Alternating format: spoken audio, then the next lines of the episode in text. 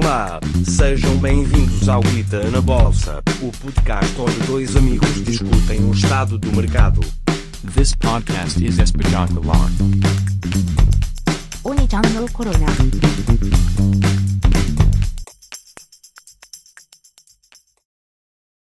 Olá, boa noite. Uh, estamos aqui mais um episódio da Quita na Bolsa episódio 29 da segunda temporada. Estou aqui com o meu amigo André para discutirmos o estado do mercado. Um, sabem que nos podem seguir e acompanhar o, o estado do, do concurso semanal em guitanabolsa.pt. E André, és tu a começar hoje, portanto, força, dá-lhe. E também tem o link para, para os episódios. Se, Uhum. se, não, se não virem no, no, onde ouvem podcasts, também podem, podem ir por aí. Ter link. Mas pronto. Uhum. Ah, hoje venho falar de uma coisa que intuitivamente ah, me surpreendeu bastante e que me pôs a pensar ah, de uma forma diferente, que eu nunca tinha pensado nisto. Que por acaso quem me chamou a atenção outra vez isto foi aquele podcast barra canal de YouTube do Dumb Money, em que eles falam de leveraging como uma forma de reduzir risco. Ah, e falam bastante de, de um ETF que é o TQQQ, que é Triple QQQ, dado que o QQQ é o ETF que segue o Nasdaq, este é Triple Nasdaq, que é três vezes leverage, ou três vezes alavancagem em, em, em português. Um, e, e basicamente eles referenciam no, no podcast deles ou no, no YouTube deles uh, um livro um, que eu tenho aqui o, o, nome do livro que é o Life Cycle Investing. Um, que eu não li esse livro uh, mas eles dizem que é bastante interessante para quem uh, está interessado a, a saber muito mais desta estratégia que, que eu vou falar. E basicamente este livro mostrou que um, acho que num período de 40 anos, ou até 30, não sei se era 30 ou 40 anos, que não, acho, que era, acho que era 45. Houve, não houve nenhum período de 45 anos que um triple average ETF não foi mais seguro do que. Ou seja, não teve mais retornos do que um, um normal que não é average. E, e a tese deles é que isto, uh, dado que nós temos esta average do tempo, como há dois episódios passados, nós falámos disto, que uh, passados X anos, o risco de perder dinheiro, historicamente, obviamente, no, no mercado americano é, é, quase zero. Um, jogando com o tempo uh, e com o average, estamos até uh, a não aumentar o risco e até podemos reduzir o risco. Um, e isto ainda é mais exemplificado noutro. Eu depois fui pesquisar isto um bocadinho nada mais a fundo e encontrei um, uma tese um, de bachelors, de, de, de, foi uma, uma tese que ganhou uma honors, por isso foi distinguida como sendo uma, uma boa tese da Universidade de Tennessee. Um, e o que eles fazem é que comparam uh, também com testes uh, uh, prévios um, portfólio que é 33,3% um, triple average ETF, ou seja, este, e depois 66,6% de bonds, de long-term bonds, um ETF que faz long-term bonds. E basicamente, um Treasury Average ETF, quando tem ganhos, tem três vezes os ganhos, não é? Ou seja, se a gente está 33,3% investido uh, numa coisa, uh, mas temos três vezes o average, basicamente ganhamos 100%. Uh, mas temos downturn, este, uh, esta distribuição faz com que 66,6% uh, de 666, pronto, uh, dois terços, seja um, long-term bonds que costumam uh, fazer outperform nos, nos períodos maus, não é? Uh, isto até é um bocado o all-weather portfólio. E, e eu vi que, surpreendentemente, uh, esta distribuição ganha quase sempre a simplesmente investir no, no índice e, e é menos arriscado. Ou seja, usar o average é menos arriscado do que, uh, do que não usar o average, neste caso, desta maneira. Uh, e eu achei que há muitas pessoas que usam este instrumento um, como uh, para jogar quando é que acham que o mercado vai, vai subir ou não. Um, também como trading tool, não é? Até quando isto é mais usado. Também existe o inverso, que é triple leverage para short, uh, ou seja, muitas pessoas usam isto para, para jogar com o mercado, não é? Mas eu nunca pensei que, que este tipo de instrumentos pudessem ser usados para reduzir o risco. Uh, e achei bastante interessante este conceito. Uh, também, obviamente, que aquele livro, que, que eu não, não falei muito, do, uh, o que eles falam bastante é que se nós estamos, somos uh, jovens, não é? Um, temos um time frame maior, ou seja, reduz o risco, e como não temos muito dinheiro quando somos jovens, usar leverage um, é uma boa estratégia, historicamente. Tem sido uma, uma estratégia bastante boa. E, e usar um ETF ao invés de nós estarmos a pedir ao banco dinheiro para investir mais em ações, a vantagem é que basicamente o ETF o máximo que pode ir é para zero, não nos vão buscar mais dinheiro. simplesmente quando desce 20%, em vez de ser 20%, desce 60%. Uh, mas também quando sobe 20%, em vez de subir 20%, sobe 60%. Um, então achei Achei uma estratégia gira. Uh, o que é que tu achas, Samuel, deste, destes pontos que eu fiz e de... Uhum.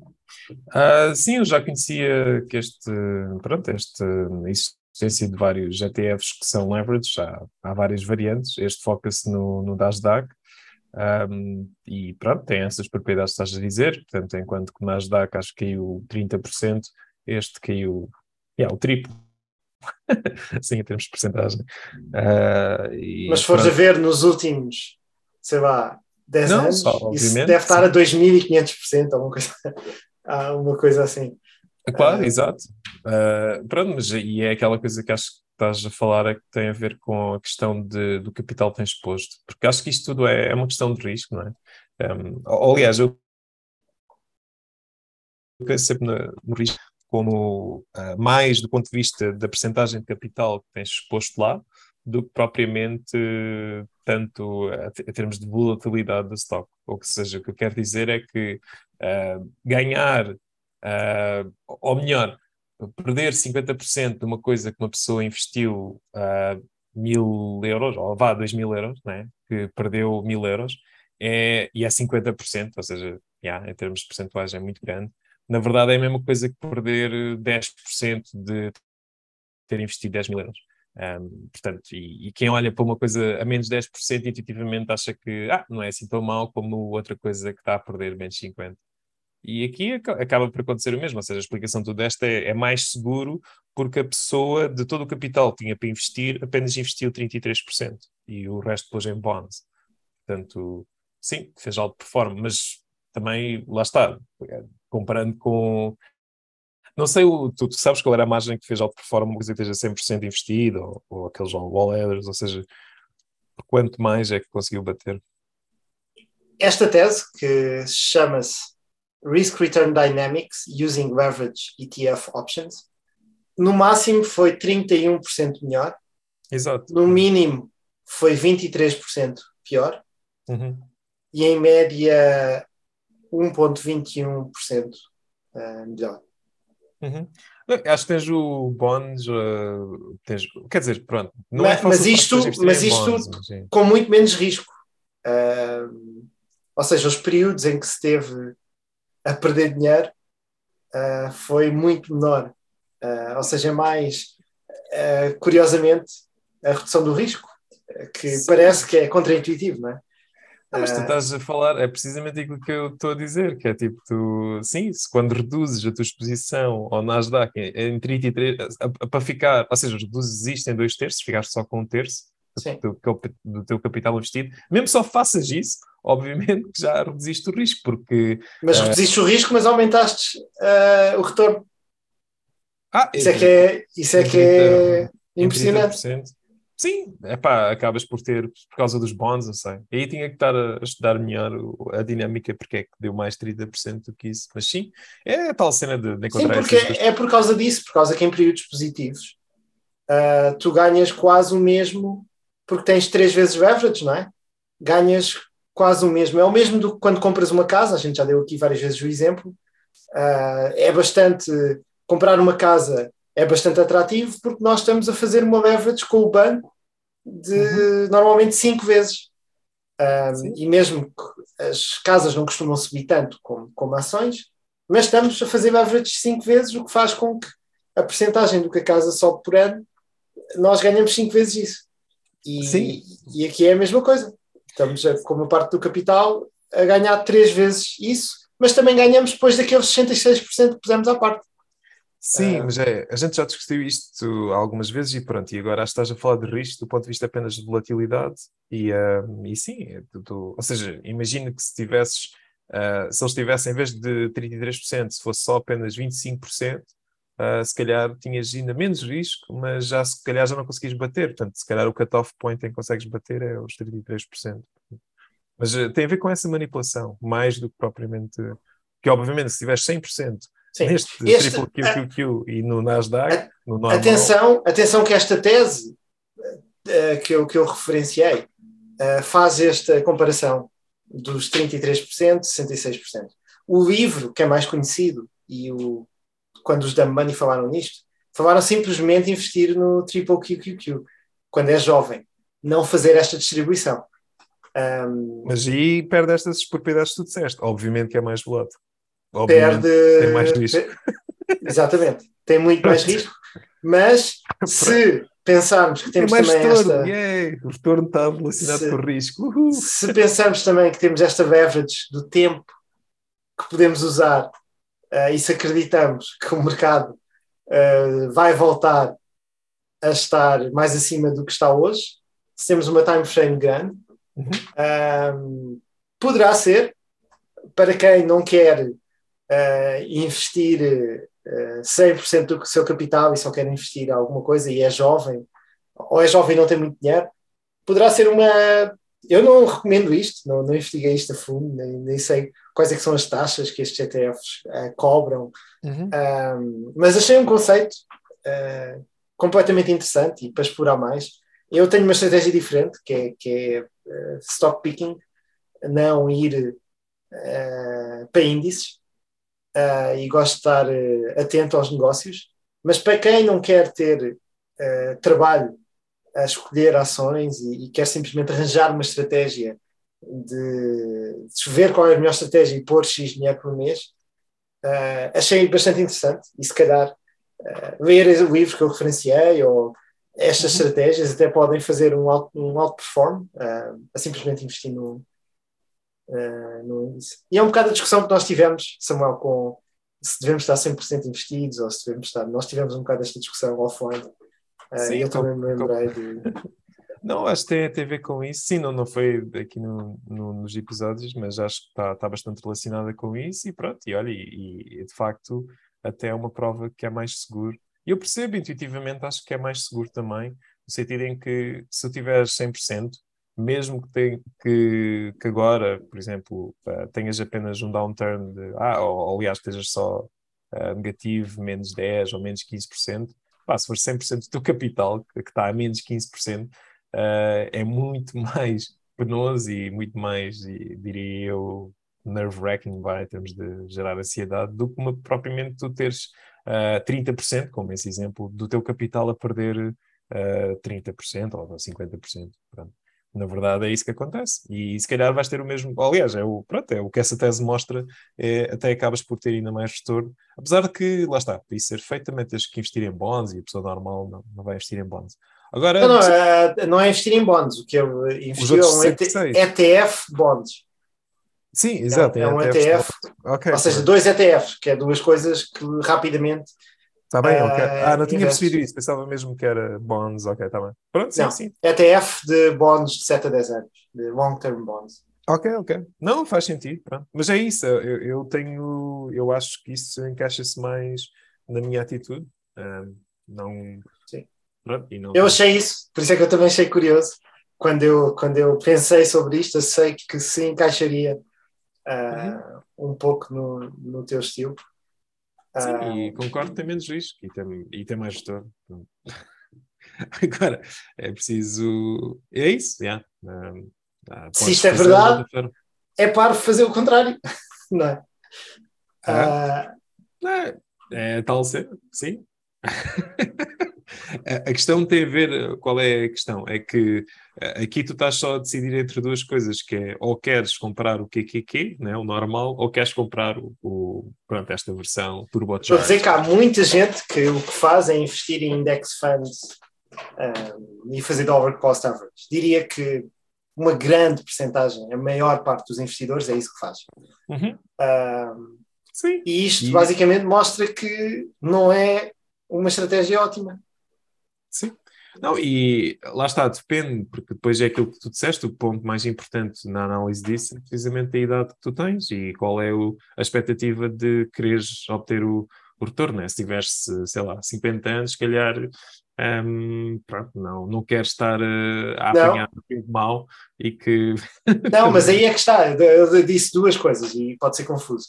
Que eu disse do, do livre que é, eh, e do da money, que é simplesmente investir no triple QQQ. E isso é arriscado e convém, eh, se fazes isso para maximizar isso, é, convém quando, começar-se quando, quando é jovem, ahm, para não arriscar tanto. Ah, mas esta tese que eu mostrei é que, ah, mesmo sendo mais ah, sendo um investidor que já tem um horizonte menor, não é? Até é menos arriscado usar a triple average e 66%, ou seja, um terço Sim, de triple average certo. e dois terços de Sim, ok. bonds. Sim, não sei se é, eu só não percebi se é sempre, mesmo em, em- se isso acontece mesmo em, em períodos pequenos de tempo, é tipo em 5 anos ou uma coisa assim, ou se é só quando fazes o average anualizado. A average é 1,21, o a standard deviation é 23,79, ou seja, pode ir 23% Sim, para para baixo, ou 23% para cima.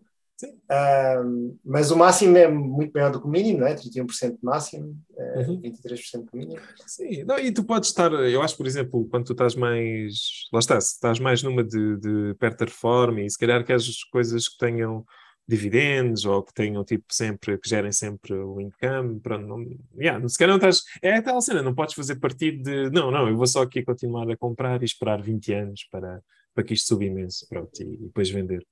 Mas, mas sim, é, é, acho bastante giro. é. Sim. Eu achei que eh, não sei, não sei porque é que isto não é mais usado, eh, ou seja, teria que, que investigar ainda mais. Mas Eu sei, opá, eu, eu acho que está. Quer dizer, eh, eu já conhecia, mas, mas eu acho que há muito. Há- acho que há duas coisas um pouco contraditórias e ver se isso no- nos. A gente até tem discutido um pouco isto também, ah, offline, mas que é.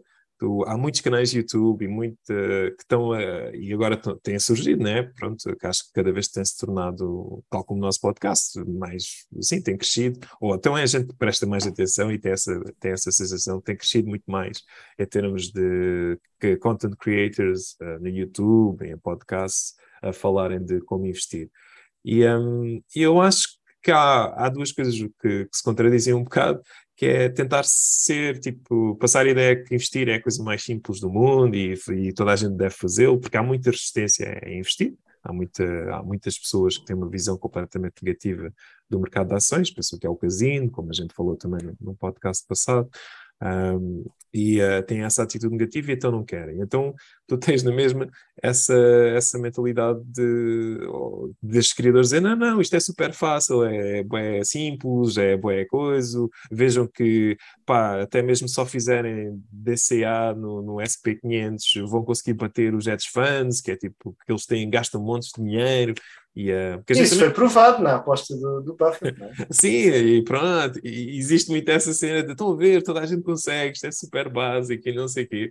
Mas depois isso entra em choque com a cena de mas agora prestem atenção às minhas stocks particulares e às minhas piques particulares, porque essas sim vão bater o mercado e vão, vão, vão ser melhor que o DCA, que o SP500. E eu acho que, pá, pronto, a minha, o meu feeling é que, na verdade, não estou a ser muito honestos quando dizem a primeira cena, que, que, que a cena minha. Mas eu, eu digo a primeira coisa também, eu acho que é verdade, acho que, acho que depende, acho que cada pessoa é diferente, não é? E cada investidor, nós já falámos também num episódio de como começar a investir, pá, é uns seis ou sete episódios atrás, já não me lembro. Uhum. Um, e discutimos bastante isto, que há investidores com perfis completamente diferentes. E eu concordo que para quem não quer perder tempo, é, é melhor fazer essa coisa que, que esses youtubers financeiros uh, dizem, uh, que é coisa básica, do que não estar investido. Eu acho que isso é, é muito melhor e é uma boa estratégia. Agora, não sei é porque é que estão a ver os youtubers financeiros. Isso, isso basicamente uh, pode-se aprender com dois ou três vídeos. Uh, Exato. Mas, e não é só isso. Mas é, é difícil depois ter a mentalidade, não é? Porque é, depois é bom reforçar isso várias vezes. Uh, mas depois começa a ser repetitivo, que eu acho que é isso um bocado que te frustra um bocado. Uh, não, e eu acho que não é só questão de ser repetitivo, acho que é, continuo a achar que não é assim muito honesto, porque é a tal questão, uma coisa é tu dizeres que é aquilo que tu disseste eu concordo e acho que sim, que é, opa, uma pessoa não quer perder tempo e quer simplesmente ter uma estratégia passiva de investir, obviamente que sim, mas é quando chega aquilo, quando passa esse ponto a dizer que não, não, vocês pá, vão bater todos os vossos amigos e todos os outros fãs, fizerem só dollar cost averaging e comprarem sempre o SP500, isto vai ser, e compram nos altos e nos baixos e não ignorem tudo o resto e não sei o quê. Não, isso é, isso é paro, se eles disserem que isso bate tudo mas depois estão a dar sugestões, isso sim, isso eu concordo contigo. Pronto, é, é nesse ponto que eu acho que é. E depois não é só, é um bocado redutor, porque é tal cena, então, mas se isso é o melhor, ok, não, não vale a pena aprender mais. Para que é que eu vou estar a aprender mais? Se, este, se esta tese mostra que isso não é o melhor. Sim, mas isso, opa, e, e, não é só isso, tens, tens exemplos como o Buffa, tens mesmo estes youtubers, alguns deles que a gente conhece, depois fazem vídeos a dizer que as stocks deles bateram uma, uma cena de, de, de CA, tipo, é contraditório, tipo, então, mas espera lá, afinal em que ficamos? E, uh, e pronto, lá está, eu volto a dizer, acho que eles fazem essa cena para promoverem a mensagem de que isto é muito fácil e que não é possível perder dinheiro e que se fizeres isto e que vais sempre ter retorno e por favor começa a investir mas depois, pronto, está bem, então, mas uh, se isso é o melhor que há, exageram, pronto, é, no, no fundo é isso. E se isso é o melhor que há, porque é que Reis é que agora tem que estar a fazer mais do que isso, ter, ou, ou, ou, ouvir uh, o teu racional sobre esta stock ou outra. Por isso é que eu evito também, pá, aqui não, a gente já mas falou eu... do averaging, mas acho que é um, é um, é um exagero de uma ideia boa, uh, na ótica que tu disseste, mas que é, é, yeah, é exagerado, assim. Sim. Mas mais uma vez, só para reforçar o ponto, eu acho que há, há investidores que, que, essa mensagem é boa ouvir. Há outros que se calhar devem fazer stock picking de 5 ações, têm perfil para isso. Há outros, malucos como eu, que podem fazer eh, stock picking de, de 20 ou 30 ações, têm uma estratégia diferente, também já, já referi um, várias vezes, uhum. que eu acho que para mim é a melhor estratégia, mas mas claro. uh, porque tem propriedades diferentes, cada um. Uh, mas, mas eu acho que depende completamente de, da maneira como. Uh, do tempo que, que também dedicas às coisas e, e, da tua estratégia, de como é que estás. Uhum. Do dinheiro daquilo que falaste, do, do dinheiro que tens investido, uhum. que eu acho que é bom maximizar o capital investido Vemos aqui uma estratégia alternativa, que é fazer leverage, não é?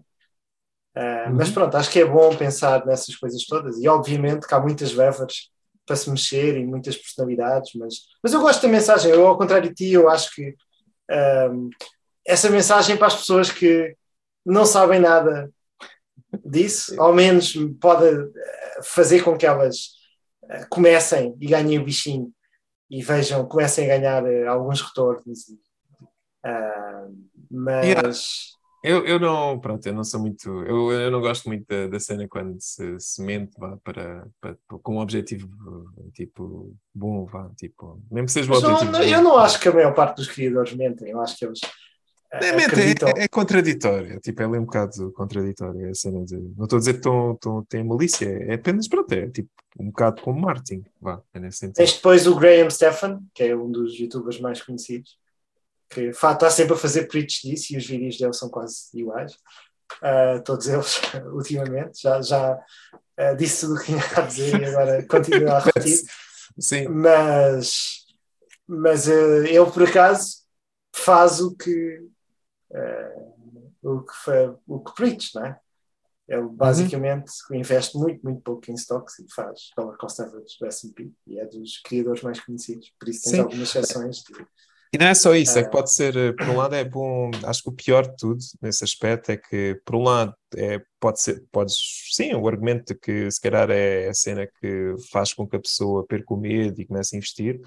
Por outro lado, ao mesmo tempo é uma mensagem que diz que, pá, não vale a pena aprender muito mais. Porque, pá, pronto, se isto é o end all be all, de, então, se é o melhor que há, então não vale a pena aprender muito mais. Não, que os planos, é a maior parte dos planos de reforma é o que fazem. Eu sei, eu sei disso. Unidos, é, é, isso que fazem, por isso. Pronto. Eu, eu sei disso. Uh, mas agora, pá, pronto, deste um exemplo de uma coisa até que é, que é uma variante dessa estratégia, que tem exatamente o mesmo objetivo que essa estratégia e, e pronto, e pelos vistos funciona melhor uh, até agora, né? Yeah, e depois dá para ajustar, o que eu acho disto é que dá para ajustar. Uhum. Pode-se pôr 80%, é um bocado como o All Weather Portfolio, que é 60% ações, 40% bond, ao contrário. Sim. Um, e aqui é, é basicamente depois pode-se ajustar o risco conforme se quer e pôr mais triple average ou menos triple average. Mas pronto, eu, eu sempre fugi do average uh, porque acho que é arriscado uhum. uh, em termos de, de ações, mas uh, acho engraçado porque é o que fazemos com o imobiliário e com. basicamente mudou a minha maneira de pensar um bocado. ok.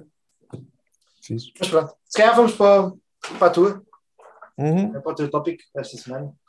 Ok. Ah, o meu tópico, pronto, é, é um bocado. É falar de uma, de uma, de uma personalidade conhecida. Acho que já falámos aqui no passado, que é, é o, o senhor Raul Paul, que é o CEO de uma. Lá está, olha, de, de uma. Uh, de um canal de YouTube, pronto, uma empresa que faz vídeos de YouTube sobre investimento, que é a Real Vision, e que tem montes, pronto, eles têm lá um serviço de subscrição, mas também podes ver montes de conteúdos dele uh, ou do canal desse do Real Vision no YouTube, de graça, uh, tipicamente conteúdo mais antigo, novo, é, yeah, vai, tens de ser subscribe. Mas ele costuma-se focar em, em tópicos mais macro, uh, apesar de também ter sido uma das pessoas que também decidiu fazer um deep dive em criptos e, uh, e agora depois uh, uma das que está foi, ainda continua um bocado a ser massacrado no Twitter porque ele foi das pessoas que promoveu, uma das pessoas mais conhecidas no, no espaço de, de cripto Twitter, que promoveu a Luna e, e chegou mesmo ao, ao, ponto de dizer que era risk-free. Mas ele no, inicialmente era anti-cripto, não era? Este canal. Não, não, ele sempre, pelo menos sempre que eu foi. saiba, eu sempre, pelo menos que eu saiba, ele sempre foi uh, uh, favorável, e a tudo, aliás, a tudo que é criptos, portanto, NFTs, uh, yeah, e que eu, eu conheci-o antes dele entrar nessa, nessa via, de, de, começar a fazer chill de várias, de várias criptos, e, e, outros projetos, mas porque achei que pronto, ele tinha, tinha alguns vídeos sobre trends macro que bastante interessantes. Um, anyway, pronto, eu estou acho que ele agora teve férias e voltou e tem aqui uma, uma thread no Twitter que achei interessante e também me deu o que pensar e pronto, eu queria aqui discutir contigo. Basicamente ele tá, faz um apanhado da, das coisas que dos cenários, dos vários cenários possíveis que podem acontecer e um, e tenta, pronto, e depois fica, ele diz qual é que ele acha que vai acontecer e um, pronto, queria falar contigo para ver. Portanto, o, o que ele diz é: o primeiro cenário é que vamos ter agora uma recessão em que a inflação não é completamente posta sob controle, e então os interest rates continuam altos durante algum tempo e a inflação volta para baixo depois da recessão. Portanto, temos, uh, temos uma recessão, uh, temos, uma, temos uma inflação que teima um pouco em descer, por causa disso, os rates, os Fed, Fed Fund rates continuam altos e, eventualmente, a inflação volta depois uh, de terminar a recessão. Porque, eventualmente, a recessão está... O, ou seja, por causa de haver uma recessão, o Fed, uh, em vez de forçado, ou seja, porque eles têm um duplo mandato, que é estabilizar os preços e manter o desemprego uh, não muito elevado, e se houver uma recessão económica, significa que o desemprego começa a aumentar e pode chegar a um ponto onde uh, o nível de desemprego é tão grande que uh, o Fed uh, dá prioridade a isso e, e então volta para trás e, e, voltamos a ter inflação e diz que é o normal. Ele diz que este, este é o cenário que, ou seja, mais comparável àquilo que se aconteceu em 1970. Um, ele acha que não há procura suficiente para isto. Pronto, não, não vai, que este, este não é o cenário mais provável. Depois o cenário 2. Só, só, só, uma curiosidade: tu viste aquela notícia de que a Califórnia está outra vez a mandar cheques às pessoas uhum. por causa da inflação, para combater sim, a inflação? Sim. E na Áustria também tem havido, também decidiram... O que é que achas, o que é que achas disso, de, de enviar dinheiro às pessoas para combater a inflação? Acho que não. Os, acho os danos da inflação. acho que isso, isso aumenta a inflação.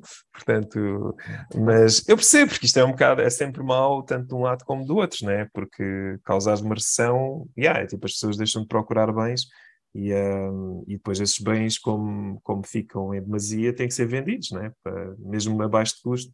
Aliás, uma das coisas que aconteceu. Eu, é... eu por acaso, não, não acho mal, porque neste caso da Califórnia, eles hum. tiveram bastantes lucros durante o Covid, uh, o Estado em si. Uhum. E eles, ou seja, não estão a fazer money printing, estão simplesmente a distribuir uh, o dinheiro que o Estado tem.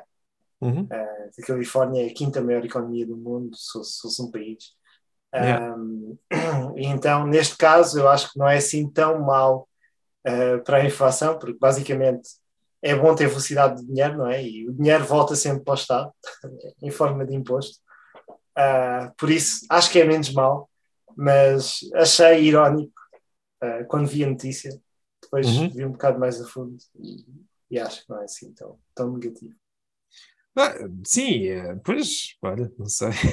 Lá está, é a tal cena, e no cima quando é aplicado de forma cega, se calhar vai, vai, muita gente vai receber esses 500 euros que nem sequer precisava, mas lá está, vai ter ali 500 euros extra para gastar e vai gastá-los, tipo, especialmente se tiver a expectativa que as coisas estão inflacionando. Porque essa é outra coisa que se torna uma, uma self-fulfilling prophecy, né? que é tu pensas, bem, mais vale comprar agora uh, seja lá o que for, ou gastar o dinheiro agora, do que esperar uns meses e, e depois, quando quiser comprar, está mais caro. Né? Uh, a gente, aliás, viu-se isso nos carros e coisas assim do oh, género. Né? Outra curiosidade, desculpa estar a fazer. Não, não, força. Uh, que, eu, que eu vi, que tem um bocado a ver com isto, é que uma tese bearish da Apple foi porque o ano passado, quando as pessoas receberam o stimulus checks, uhum. uh, a maior parte das pessoas compraram iPhones. Yeah. Era, era, a quantidade, era a quantidade certa para comprar uns iPhones e uns AirPods.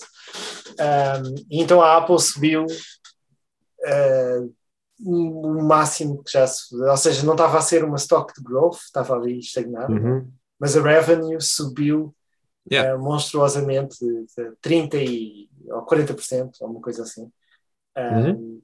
no ano do Covid, o que agora se calhar vai ser mal durante o pois. ano a seguir, não é?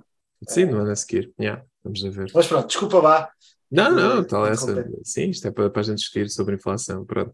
Mas é, esse é o primeiro cenário, acho que é. Yeah. Agora, o segundo cenário é que a recessão faz que. Ah, isto ainda, isto ainda é uma. Ah, isto é a main view do, do RuPaul. Portanto, a recessão faz com que a demand fique mais baixa, e os preços, uh, a subida dos preços volta a descer até ao 2% range, portanto o CPI volta para os 2%, uh, e tal como uh, five-year breaks even suggest, tal como é sugerido, ok. A recuperação, Isso são Ah. números tirados, tirados do, da cartola. sim, já, já podemos discutir. A recuperação, quando voltar, vai ver, ah, vai ver tipo os, os commodity prices firmes, portanto, manterem-se, mas em termos percentuais, ah, não vai ser suficiente ah, para fazer com que a inflação no geral, a core inflation, aquela coisa, continue a subir.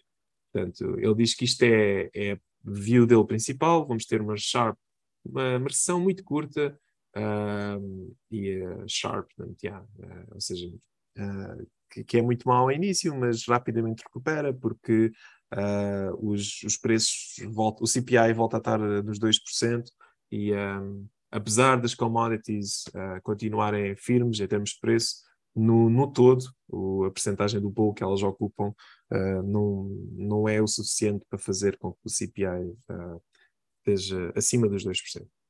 Pronto, este é o cenário 2, é aquilo que ele acredita.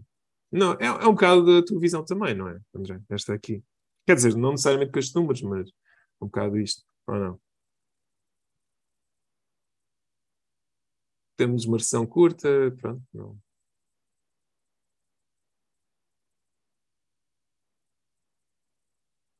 Ah, André, não, não, não estás, acho que estás mute. Ah, estava muito. Oh, Hum, desculpa. diz. Eu acho que eu tenho sempre o se da guerra. Eu acho que Uhum. isso muda, ah, muda tudo e, e eu acho que se a guerra acabar ah, brevemente, ah, muda todo o caso de, de figura porque basicamente já não temos o Covid já não está a afetar as supply chains como estavam. Uh, mas agora temos o preço do oil e o, uh, o problema da comida. Um, ou seja, vai haver aqui um grande se. E por isso eu não, não consigo prever. Mas se a guerra acabar uh, cedo, sim, acho que vamos ter uma, uma Uhum. recessão curta. Se isto continuar a ficar ao pior ou, ou não, não evoluir muito, uh, infelizmente acho, que- acho que vamos ter uma, uma recessão maior, porque acho que é o que está agora uh, a causar uh, esse, a inflação e é o que está a causar uh, os problemas Uhum. que tem. Eu, olha que o Fed, portanto, o Fed, o, o Jerome Powell foi, eh, foi entrevistado no Senado, sei que foi Elizabeth Warren e outros senadores que fizeram perguntas, e ele aí, pronto, eh, houve um senador que, que disse que, e é verdade, que é mesmo antes da invasão da, da, da, da Rússia, de- ter- antes da Rússia ter invadido a Ucrânia, já estava um CPI, acho eu, nos 7%, acho que tinha sido a última leitura. Depois Sim, mas era por causa para das supply chains estarem um, Sim, bloqueadas e, ou seja, havia outras coisas e nós discutimos isso. Mas Uhum. estavam Não, a começar, estavas a começar a ver, mesmo, por exemplo, a automotive industry diz que quase todos os problemas de semiconductors também estavam a, a afetar bastante, vão ser resolvidos no, na segunda metade deste ano, Uhum. ou seja, depois do verão, daqui a muito pouco tempo. Um, e isso iria fazer com que uh, os preços das coisas uh, descessem uh, Uhum. bastante, a meu ver. Um. Ok, E- não, é que, como estavas só falaste na guerra, pronto, acho que são duas coisas né, principais, é tipo isso e a, e a supply Não, chain. mas isso já se está a começar a resolver, não é? Uhum. Um, mas agora a guerra vai bloquear também algumas coisas e aumentar o preço do oil e estamos a gastar dinheiro que podíamos estar a gastar noutras coisas a aumentar o poderio militar de cada país. Uh, isto vai afetar a investigação, vai afetar, vai afetar muita coisa, uh, incluindo o investimento em empresas e, e Uhum. obviamente que isto tem um, um efeito, como também referiste no outro episódio, eh, negativo para, para toda a gente, tanto para o país que está a ser atacado, como para o que está a atacar, como para os que estão à volta. Sim, Ah, é, é, é irónico, quase que é irónico que, que ahm, no, no, no início do Covid, né, ah, por causa de toda a gente de repente ter deixado de, viajar, né, ninguém que saía de casa, ou seja, demand por, eh, por fuel, ah, caiu a pique e a gente chegou a fazer episódios, acho que eu a comentar isso, que o barril de crudo estava, estava, chegou a estar preços, os uh, futures Sim. estavam a preços negativos porque as refinarias Sim. não conseguiam vender, eh, tipo, estavam a pagar para para- para livrarem do seu estoque. E é, é engraçado como num curto espaço de tempo tens o problema exatamente ao contrário. Que é, Mas agora tens toda a gente a querer passar férias e Exato, toda a gente a querer. Uhum. Um, e nós também prevemos um, um bocado isso desde, desde o do início, que começámos a fazer isto mais ou menos na altura do Covid. Eu lembro de nós estarmos a dizer que quando eh, houvesse eh, um relief não é, do Covid e as pessoas começassem a se sentir mais confiantes, iríamos passar por um período de enorme Sim. demand. Ah, Mas sim, e, e isso provocou inflação e agora temos direitos e, e pronto, e, o, o mercado crashou. Mas é, é cómico ver a sequência de eventos. Claro que é difícil prever, mas pronto. Na Europa, pelos vistos, não. eh, E, e pois, hoje, hoje eh, acho que, não sei se foi hoje ou ontem, que o Paulo esteve na Europa, não é? A, fa- a falar. eh, Não sei, eu não sei nem que ele teve. Ele teve férias, é o que ele disse, mas por acaso não sei nem que ele teve. Eh, mas acho que ele disse que eh, voltou a dizer, acho que foi hoje, eh, num, num painel com a Lagarde, que a economia dos Estados Unidos estava tão forte que consegue suportar o increase dos rates. Ou seja, está obviamente que é o a visão trabalho dele. Sim, a visão dele é o, é Ah. o ponto 2, é o que ele diz. Acho que, é que já estamos. ahm, sim, que vai, isto vai continuar, mas que eventualmente, assim que houver. Em breve teremos o CPI abaixo de 2% e pronto, e, e o Fed pausa e, e não, e temos uma recuperação E a economia vai aguentar. Uhum. Ou seja, é a opinião de quem está a tomar as decisões. É engraçado porque uma coisa é certa aqui, tem piada, que é há uns meses atrás o pessoal, ah, recessão, se calhar não, se calhar assim, mas todos estes cenários que, eles, que ele tem aqui são cinco, todos eles eh, envolvem uma recessão. É só a questão que, que está em causa é o, o qual, qual é o tempo dessa recessão. E se chega a ficar depression, que é pior. Ahm, É, é o fórum do Banco Central Europeu. Está a haver um. ah, ok, ok. uma- Sim, que o. Paulo está lá. O Paulo agora, eu tenho visto nos tweets recentes, ele está lá e já, já houve. Pronto, ainda não vi com mais atenção, porque às vezes é out of context, mas já disse assim umas coisas engraçadas. Tipo, dizer, ah, gente, só sei que nada sei sobre inflação, uma coisa assim do género. Dizer, ah, os nossos modelos não estavam. Admitir um pouco que não, que os modelos que tinham não, não funcionaram. ah, ou não conseguiam, não, não conseguiram lidar com este, com este cenário. Ahm, mas pronto, Eu, eu acho que eu não, não tenho hipótese de estar errado. acho que a inflação é transitória. Tem que ser, não é? Vai, vai haver um período de, de ele próprio admitiu que O problema é a timeline, não é? isso, sim. Ah, Sim, sim. Há mas de chegar a um momento, é como aqueles que estão sempre a, a prever que vai haver uma recessão, desde da outra recessão, ou seja, para aí de- desde 2008, desde 2009, há pessoas que todos os anos previam novas recessões. Hum, Agora, finalmente, acho, que- acho que vamos ter. Sim, Ah, e acertaram, agora, passado 13 anos, acertaram. acertaram. Não, certo, exato. Acho que timing é importante quando fazes previsões. Ahm, agora, o, a cena. Pronto, isto, o ponto dele era este. O, ponto, o terceiro ponto, ou aliás, o terceiro cenário que ele acha probabilístico é que a recessão leva a, a inflação negativa. ah, por causa de, daquilo que estavas a dizer, dos, do base effect do Covid eh, desaparecer, Tu gostas mais de dizer inflação negativa do que deflação. É, é o que ele escreveu, leads to negative inflation, print, pronto, é, só estava a ler o que ele escreveu.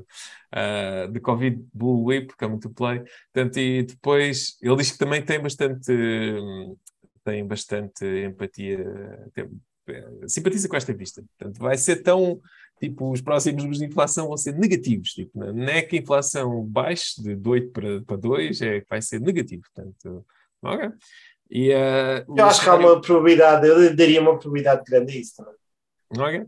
Eu, eu- pronto, eu, eu vou dizendo, eu para mim, o primeiro acho eu que é dos mais prováveis, e ele, ele admite que é, o, é a visão mais ou menos generalizada da, da malta que, que, que ele chama o feed no Twitter, Financial Twitter. Pronto. Pronto, eu acho também, concordo mais com essa, não tanto com o ponto 2 nem o ponto 3, ou o cenário 2 e o cenário 3. O cenário 4 é que a recessão vai ser eh, muito mais longa e muito mais profunda e que as equities, as stocks, vão ser re-rated muito mais abaixo, uh, tipo semelhante a 2008 ou 2002 do, do da bolha do dot-com. Uh, ele diz que isto também é bastante provável, Uh, mas que não vê todas as condições uh, in place, portanto, não vê todas as condições que, que me permitem acreditar mais nisto. Mas ele, uh, diz, ele diz uma coisa importante aqui do fim, que é sim, Growth sim, Tech sim já Yeah. está a menos 80%, já está quase ao que caiu das outras vezes. Ou, ou menor. Acho que as duas frases que ele diz é muito, são interessantes, porque realmente tenho visto isto. Ele diz que isto é muito a, vista, a visão de value investors, e voltando ao, ao tópico de, de- de youtubers que, que se intitulam value investors, tenho visto alguns a dizer que, que isto ainda está muito caro e que vai ainda cair muito mais e que ah, e estou à espera para comprar mais. Mas depois o segundo, o, outro, o último ponto que ele faz, é o que tu estás a dizer, é que a Growth Tech já está ah, a menos de 80%. Apesar de eu achar sempre estas coisas do já está a menos de 80%, um, por outro lado é tipo, ah, I can't fall more, mas pá, eu acho, já discutimos isso, que é um bocado anchoring bias e é tipo, qualquer coisa por- pode, pode sempre cair mais, tipo, não é? yeah, tipo, pode estar a menos de 80% e, e se ficar a menos de 90%, para quem investiu nos menos de 80% é, é bastante. Pronto. Ah, não é só mais de menos de 10%. Sim, É mas é relevante para perceber se o mercado está eh, positivo ou negativo. Quando tens um mercado a descer 80%, é um bocado diferente de, por exemplo, de 2009 a, a 2022, em que subiu 10 vezes. Sim, não é? eu só, estou a dizer é que Ah. é, é muito fácil de cair nesta armadilha de tudo se pensar assim, ah, se está a menos de 80%, é pá, não vai cair muito mais, então investes. E basta só cair para menos de 90% para tu já teres perdido 50%, porque investiste a menos de 80%.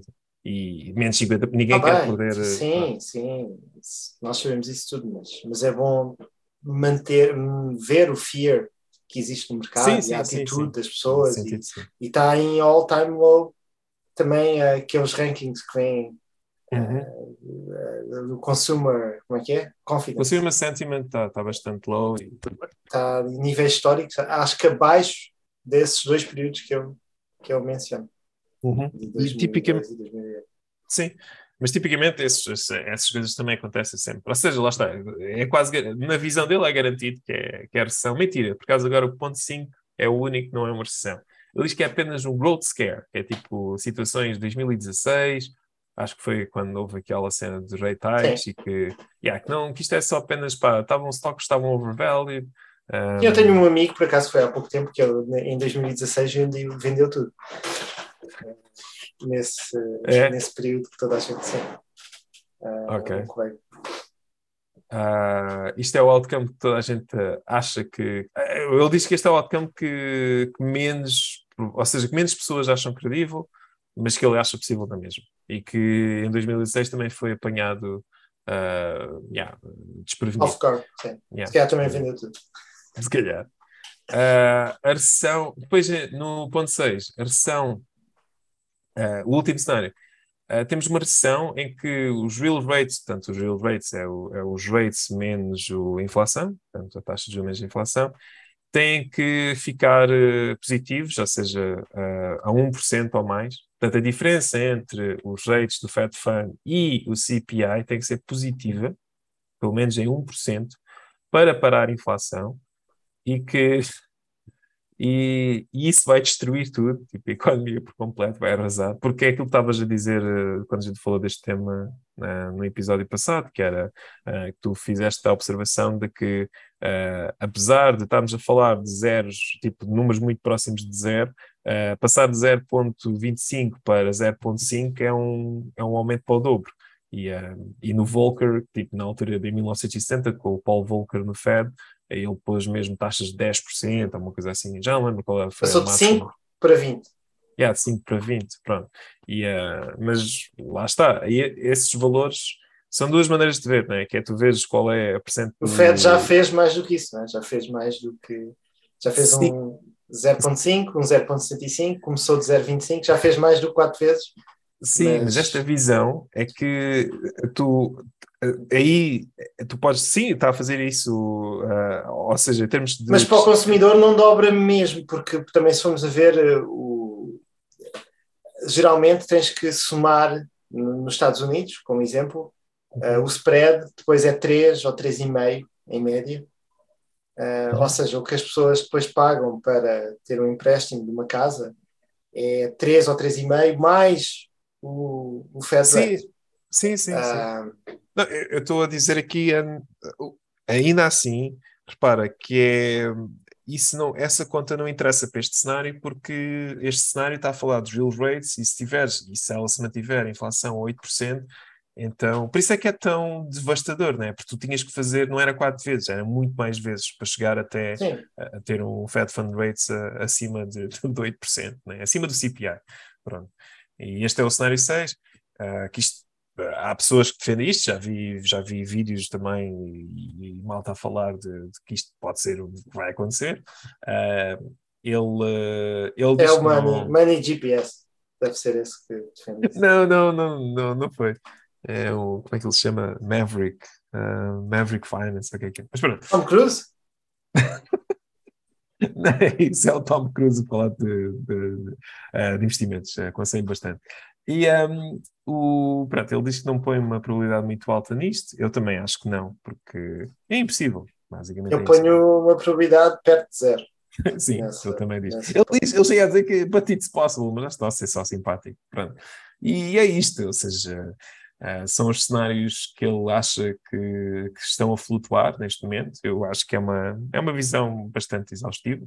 Ah, não acho que haja assim mais visões. É estranha a ordem dele, que ele tem o 5 é que é só um growth scare, o 6 é que eh, basicamente é o pior cenário deles todos, e depois Sim. o 4 é, não, não está ordenado em termos de, de grande. Não, acho que foi, foi à medida que ele ia se lembrando, acho que ia escrevendo e tweetando, não, não foi assim Sim. muito, não teve uma ordem, é verdade. Mas pronto, destes todos, então, qual é que te identificas mais? Pronto, é verdade, já disseste a tua cena da guerra. Eu acho que os dois extremos são, são parvos. Qual, é que consideras os dois extremos? Tal, o 6 eu também acho que é extremo e concordo. Yeah. E o que é um growth scare eu também acho que não é. Pois, Acho que ok. desta vez, ou seja, tal como eu disse, eu acho que nós tivemos eh, a última recessão, eu não consideraria a do Covid, eh, que foi um crash e uma V-shape recovery que Uhum. durou a mais rápida de sempre. Sim, Há pessoas que consideram foi, isso uma, foi quando começámos o podcast e sim, precisa uma um recessão. bear market, porque efetivamente desceu, o S&P desceu mais que 20%, e, mas eu não, Yeah. não consideraria isso uma, uma recessão ou, ou um bear market, porque durou Uhum. tão pouco tempo que acho que, que as pessoas não passaram por, por isso. Yeah. Uhum. Concordo. Mas este, acho que isto vai ser historicamente considerado uma, um período Sim. Ah, que foi economicamente difícil e que está a afetar mesmo as pessoas, não é? De, Uhum. ah, Sim, a inflação estar elevada e, Yeah. ahm, e basicamente os preços das growth tech stocks já desceram 80%. Acho que toda a gente está a sofrer neste mercado, tirando a energia, não, toda a Uhum. gente está a perder dinheiro este ano. E Ah, pronto, mas por outro lado é uma boa oportunidade também para comprar e para entrar. Para quem esteve nas sidelines, pode agora aproveitar. Ahm, pronto, então, mas, tá- ou seja, Ou seja, o 5 está invalidado por o que ele diz em cima. sim, Growth sim, Tech is already 80% down. Por isso Pois. é só um growth scare. Acho que é um bocado. sim. Tá, Não, tá, ele invalidou a sua própria hipótese, dado que já passou Uhum. eh, muitos meses em que, em que isto está a descer tudo. Então ficamos com um, que é o stagflation, o dois, que é ah, o, isto que o Fed está a fazer vai funcionar. Stagflation eu não, não acho que vai ser duradouro. Não acho que vai, vai acontecer. Pronto, esse é o 1, é, é o termo do 1 é isso, é ele descreveu basicamente stagflation. Ahm, o 2 é basicamente isto que O 1 é resolvido com o 6, não é? Ah, o 1 Não, ah, não necessariamente, não, não precisas do 6. O, o- para resolver o 1, basta tu teres, ah, basta teres inflação alta, tornar-se o novo normal. Portanto, eu acho que, que isso pode, ser, pode acontecer. Ou seja, mas, podemos. mas depois os juros começam a ter que ir cada vez mais a fazer creep ah, Hum? à inflação, não é? Não, que eu tô... não, não, não, não, não, não, não, não é isso. Uh, basicamente o que acontece é que a demand de facto baixa, porque tu tens stagflation, causa sempre, há sempre uma diminuição de inflação, porque tu estás sempre a, a queimar o emprego, ou seja, as pessoas ficam com menos dinheiro, ficam com coisa, só que uh, ela fica uh, tipo, a diferença entre stagflation e o cenário 2, ou seja, a diferença entre o 1 e o 2, é que no 2 a coisa fica mesmo resolvida. Portanto, vol- voltávamos ao que era, tipo, olha, agora temos inflação de 2%, não é muito alta, está-se bem Sim. e tal, pronto. A diferença para o 1 é que ah, tu tens uma situação onde o desemprego está a subir, mas a inflação fica ali, tipo, teimosamente nos 6, nos 5, e, e que não é um valor fixe para estar. Ah, Eu, eu por acaso, eu acho que o que interessa mais é perceber o que é que vai acontecer. Eh, Ou seja, eu acho que vai haver uma timeline, não é? Em que eh, um período que vamos ter uma inflação alta, que eu acho que vai acabar, isso vai acabar cedo, mas calhar vai acabar porque basicamente destruímos a, a demand e temos uma recessão. uhum. Um, eu acho que isso é bastante possível de acontecer. Um, agora, a questão é quanto tempo é que isso dura, se vai ser, como Sim, estás sim. a dizer, se vai ser eh, pequena ou grande. E, e eu acho que mais importante do que saber o tempo, do que saber se, é, se são três meses, são seis, são 12 ou 18, é como é que vamos retornar dela. Uhum. Porque, porque mesmo 18 meses é um, é um período de, de investimento que podemos bem suportar, não é? Dado o que nós vendemos aqui no podcast e, e a nossa maneira de investir, hum, acho que conseguimos suportar tanto, tanto uma coisa como outra, não é? E acho que é mais importante saber depois se a recuperação ah, vai ser eh, rápida ah, ou Isso não. é- e depois é isso, ou seja, no cenário 2 é, é rápida, portanto é aquela história, portanto se, se de facto o CPI voltar a, a- abaixo de 2%, ah, isso acontece, acho eu, stock market, porque opa, o Fed vai, obviamente que isso, assim que, assim que isso acontecer, o Fed vai logo dizer que não vai mais aumentar rates, coisa nenhuma, e se calhar até 10, ou pronto, mantém-se estável. Ah, o- enquanto que o cenário 1 tem a ver com isso, que é eles vão aumentar, a inflação diminui um pouco, depois pode voltar a subir um bocado, depois eles aumentam outra vez, e tens sempre um mercado ah, com muita incerteza, com... por isso é que é stagflation, é que os earnings começam a descer, o growth para, ah, pode não descer mais, tipo, podem ficar, lá está, o growth tech pode ficar nos menos 80% e não desce outra vez de 80%, mas Uh, também não tem, tem a subir porque tu começas a olhar para os, para os earnings e ver, ah, de facto, isto vendemos menos, as pessoas agora estão a comprar menos coisas. Pronto, no geral. Queres que eu te diga um cenário que eu acho que vai acontecer? diz, especialmente nos países que têm menos, eh, que, que têm mais pessoas a viver a mês a mês, a mês não é? Com menos investimentos e países não tão, tão ricos. Um, acho que há uma grande eh, demand de ter férias e de, por causa do Covid e das pessoas já estarem fartas de estar em casa, e isso está a fazer com que, eh, mesmo num período que há uma enorme inflação e temos guerra e está a fazer com que as pessoas continuem a gastar dinheiro. Mas eu acho que quando acabar agora uh, o verão ah, e as Só pessoas isso gas- suficiente, é tipo. gastarem o dinheiro todo, ahm, acho que vai haver uma quebra brutal em, em termos de, Uhum. de demand.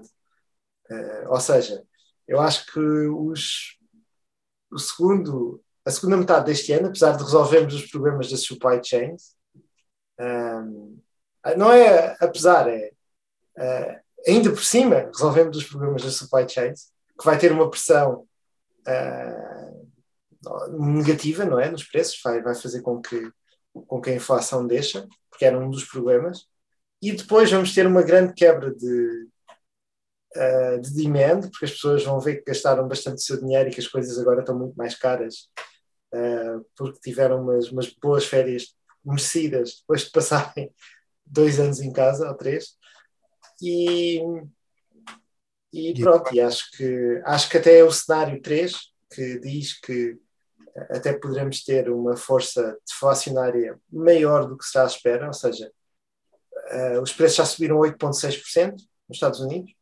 Uhum. Uh, se voltarem atrás do que estavam há um ano atrás, uh, vamos ter inflação negativa. Um, Uhum. e, e então eu Sim, acho sim, que, sim. É isso. E se isso acontecer, um, vejo muito bem o Fed a diminuir os rates Sim. uh, novamente. Uhum. E isso seria, outra vez, uma, uma V-shaped recovery mais normal, com um período um bocado maior, não é? Não é de semanas, como foi no outro. Mas Uhum. acho que teríamos uma recuperação rápida se tivermos Sim. esse bull whip effect que eu falo aqui.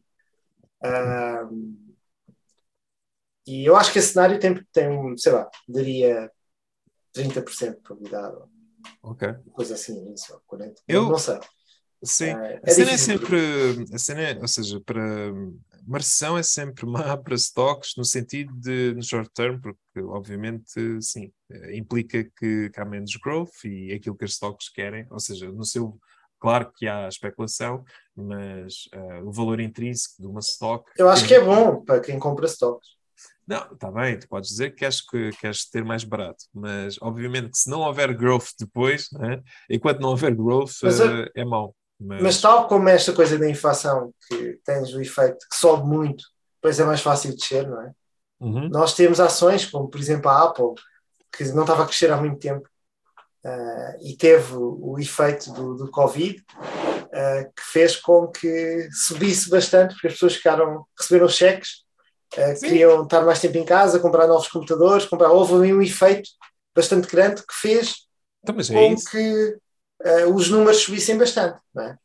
Sim. Mas, por outro lado, tens ações de travel que, no- na altura do Covid, algumas delas diziam que iam à falência e foram quase para zero, ah, como os cruzeiros ah, e, e estoques desse tipo, que foi muito mal para elas, não é? Mas agora estão a apresentar números ah, que são 300% acima do que era o ano passado. E Claro, quando claro, vês os quarters, Sim, isso, isso é, chama-se isso o base effect, né? Porque é quando tu desces Claro. muito, depois é fácil subir e há base effects. E o Wall Street vê o que é que a diferença desde o ano passado. É o que eles Claro. tomam mais atenção. E o Sim, que faz sim. com que eh, as stocks, sim, passem por um momento negativo, mas depois passam por um momento brutalmente positivo. E por isso é que depois tens a. a- depois está tudo bem, e, eh, tudo no mar de rosas, está tudo a subir bastante.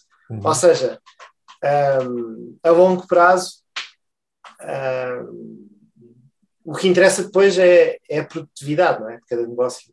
E por isso é que Sim, eu acho menos importante ver estas coisas vão para cima, para baixo, para cima, para baixo, mas o que é bom é, é- é ainda para mais ver os negócios, quem investe em stocks individuais, de ver os que vão sobreviver, os que vão ainda ter um negócio melhor. Ah, por exemplo, consegui, consegui prever isto. Toda a gente vai precisar de webcams e de computadores na pandemia e agir logo ah, teria sido uma, uma boa estratégia. Todas essas ações ah, subiram. O Zoom, Apple, Microsoft. Uhum. mas e agora as travel stocks depois da pandemia e ah, o oil quando começou a guerra são tudo coisas que ah, que dão para prever e também se pode jogar com o tempo mas ah, mas eu para mim gosto mais de ver depois quando isto tudo tiver ou seja tendências que demoram mais tempo claro. a desenvolver-se Sim, sim, eu não estou não estou a. É obviamente o que eu quis dizer, portanto, as sessões são más no curto prazo. né? Enquanto elas duram, não, não é.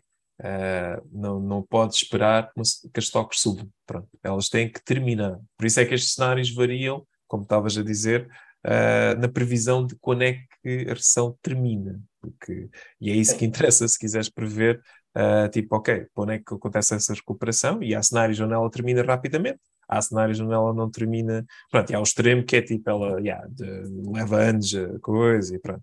Um, e pode, exato, durar.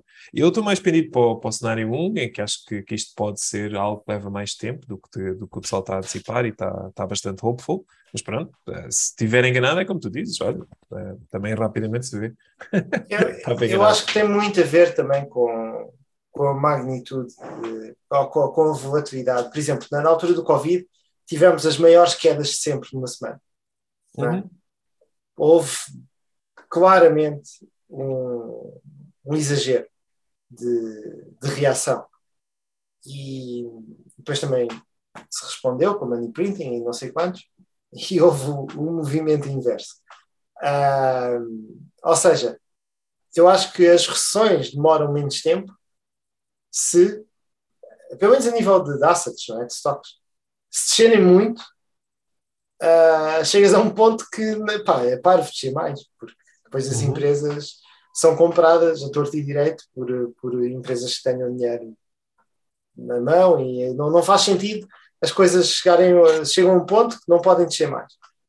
E se continuar, se tivermos um, a descer muito, como por exemplo, já estamos, eu acho que já temos 80% de tech stocks e já algumas coisas estão a ficar um, um bocado estranhamente ah, baixas, e- mas isso acho que deve ser de caso a caso, visto de caso a caso. Mas basicamente, se continuar a descer bastante as coisas, acho que vamos ter uma recuperação mais rápida. Uhum. Ou pelo menos até um X. Se calhar não até ao topo prévio, mas uma recuperação já bastante ah, assinalável. Ahm, Sim, pode ser, pois eu, eu- é, é verdade. Eu acho que aqui, hum, se calhar há coisas, se calhar as tech stocks foram as primeiras a descer os 80%, agora vais ver o impacto noutras indústrias. essas vão ser as primeiras a subir. Ah, Pois. bastante.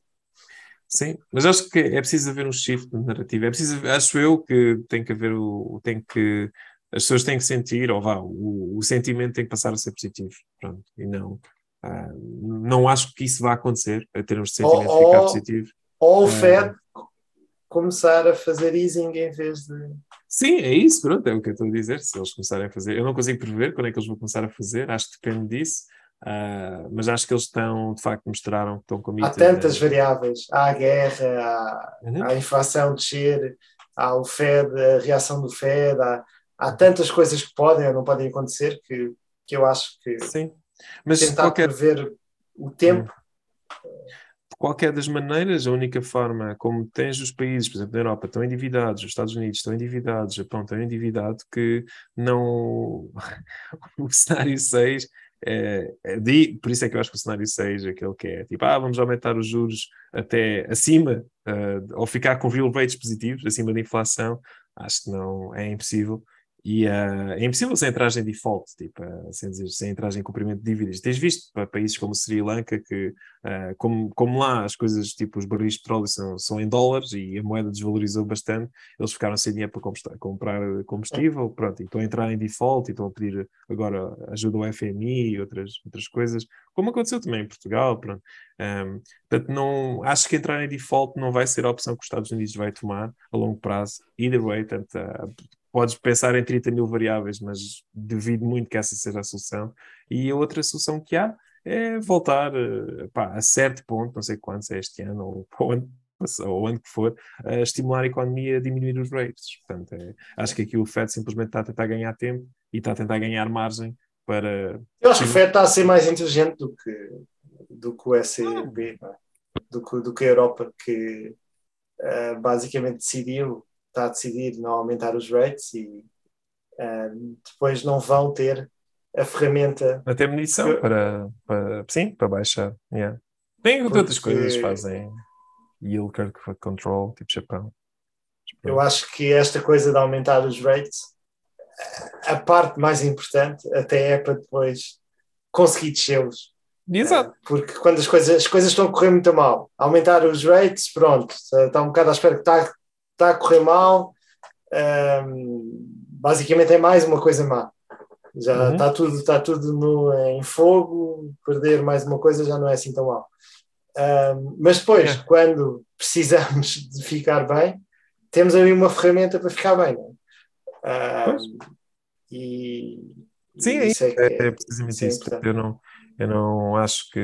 Ou seja, é- é- há aqui uma questão a curto prazo, concordo, que é saber exatamente até que ponto é a magnitude da, da inflação. Não, não tenho 100% de certeza em nenhum dos cenários, apenas tenho, acho que estou mais pendido para, para aquele que é do, do, do stagflation, que isto ainda vai durar algum, algum tempo.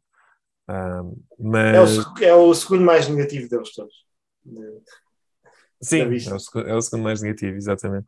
E, ahm, mas pronto, mas tenho a certeza que depois eventualmente uh, yeah, vamos ter outra vez rates próximos de zero e, e, yeah, e dinheiro a ser injetado na economia para resolver problemas do lado do supply, portanto, para, para, para investir em coisas que tornam a, a, economia da América mais produtiva, mais energy independent, uh, tudo isso precisa de dinheiro e pronto, e acho que é isso que vai acontecer. Um, Então, e dado que Growth Tech já está, de, segundo o Raul Paul, 80% abaixo, vais, Uhum. vais apostar no Triple QQQ. o triple QQQ. Não, não, não, não vou, vou apostar. uh, uh, vou, vou aqui para uma escolha que tu, tu, tu fizeste, um, que é no, no mercado. Então deve ser boa, de certeza. Sim, sim, é, é- é boa e agora está excelente.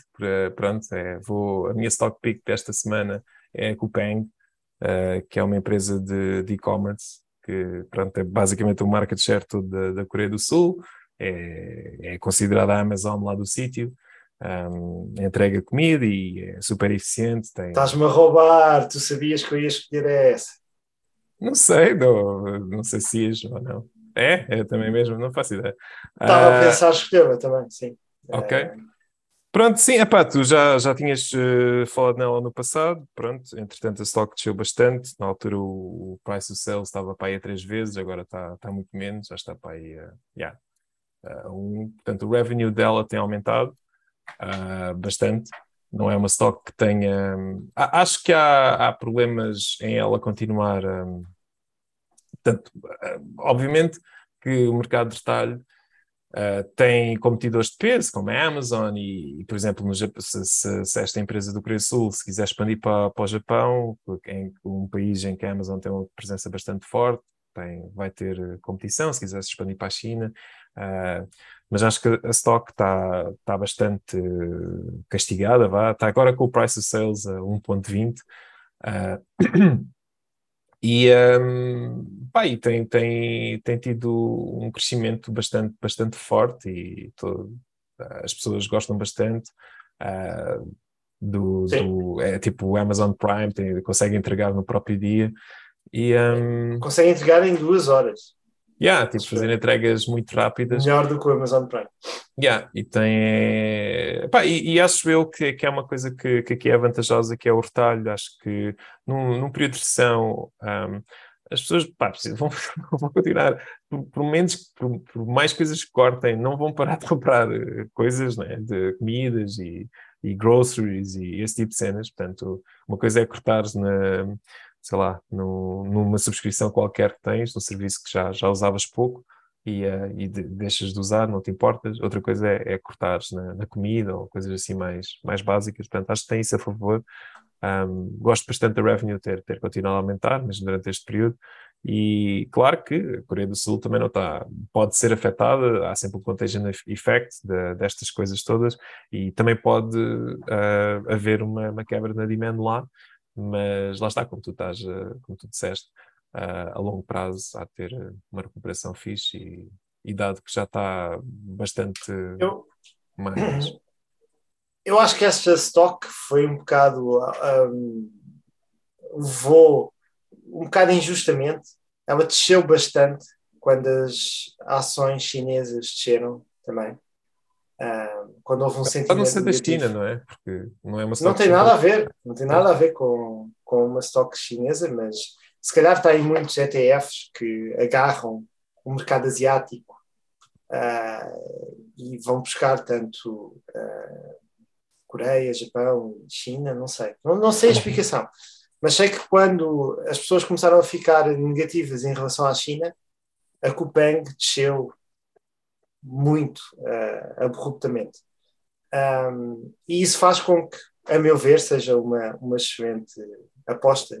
Ah, basicamente, neste, como, como eu referi no, no outro ah, episódio ah, passado, acho que temos a Amazon, não é? Que é nos Estados Unidos e agora na Europa também está a ficar a. E no Japão também, principal. é uma das principais, não sabia. Quando estive a, estive a investigar esta stock, eh, vi que o Japão era. Também estava lá. Não, eu, eu quando, quando visitei não me lembro de ver nenhuma Amazon, mas, mas pronto. Eh, Um, esse tempo pode ter mudado. Sim. Depois há a Mercado Livre, que também está a um preço bastante atrativo. É sempre uma stock que está a um Uhum. price to sales bastante elevado. que é basicamente a versão da Amazon, mas para o mercado eh, Brasil, sul-americano. Sul-americano. sim. Ah, não só o Brasil, acho que ah, mais países.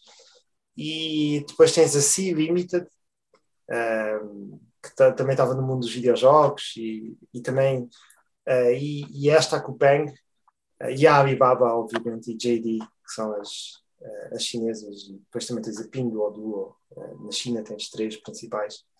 Um, e eu sempre gostei deste segmento. Eu acho que, tal como o mercado de streaming, por exemplo, nós estamos a deixar de ver televisão um, e estamos a, a televisão como víamos por cabo e, e, eh, por antena e estamos mais a, a ver as coisas quando queremos e isso temos essa tendência que vai continuar a, a meu ver a ganhar eh, mais e mais força. Obviamente que encomendar coisas online ah, mais e mais pessoas o estão a fazer e vamos fazer mais e mais, ainda para mais levou o boost ah, de, do Covid.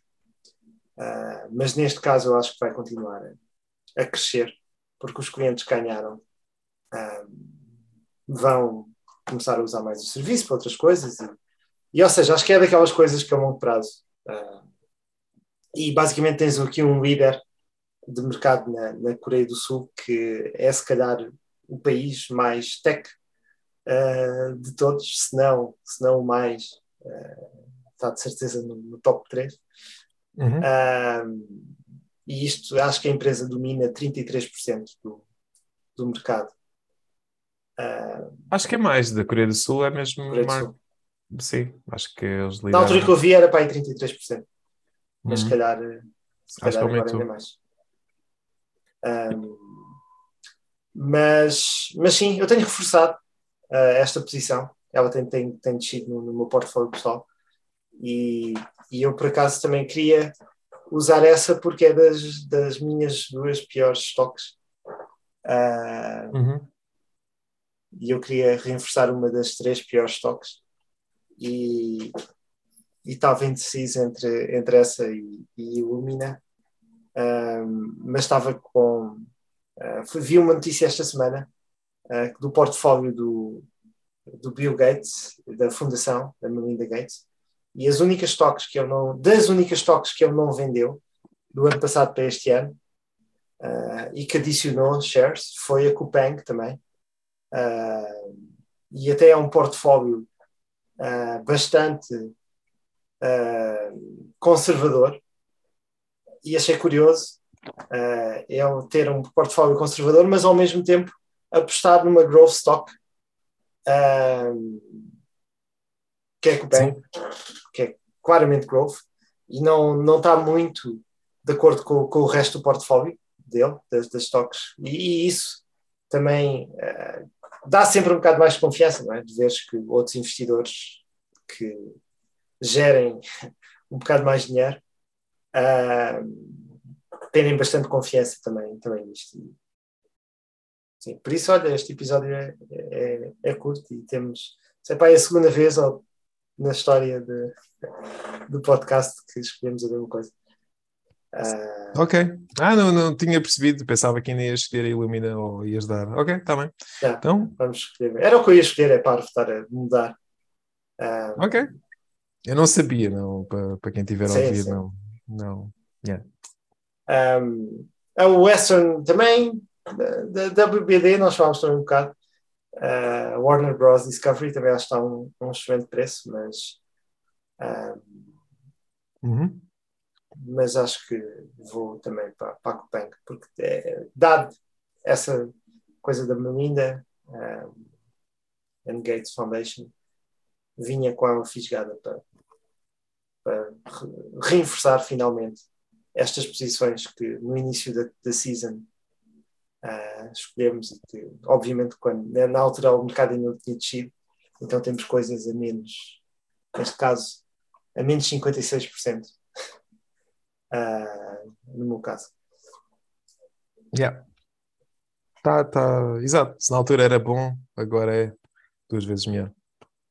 Sim, sem dúvida. E pronto. Uh, para a semana a mais, se calhar, uh, se calhar vai ser o último para a semana, porque Pois, depois, de- de depois férias, vou não é? entrar de férias. Uhum. Um, e depois tu deves entrar de férias e Sim, uh, por isso se calhar fazemos uma season de 30 episódios, este é o 29 Uh, se conseguires gravar para a semana ainda, ainda conseguimos ter um número redondo Uh, mas ok. pronto, para a semana a mais então Tá um bom. último Então vá. Até para a semana, pessoal. ah, tchau, até para a semana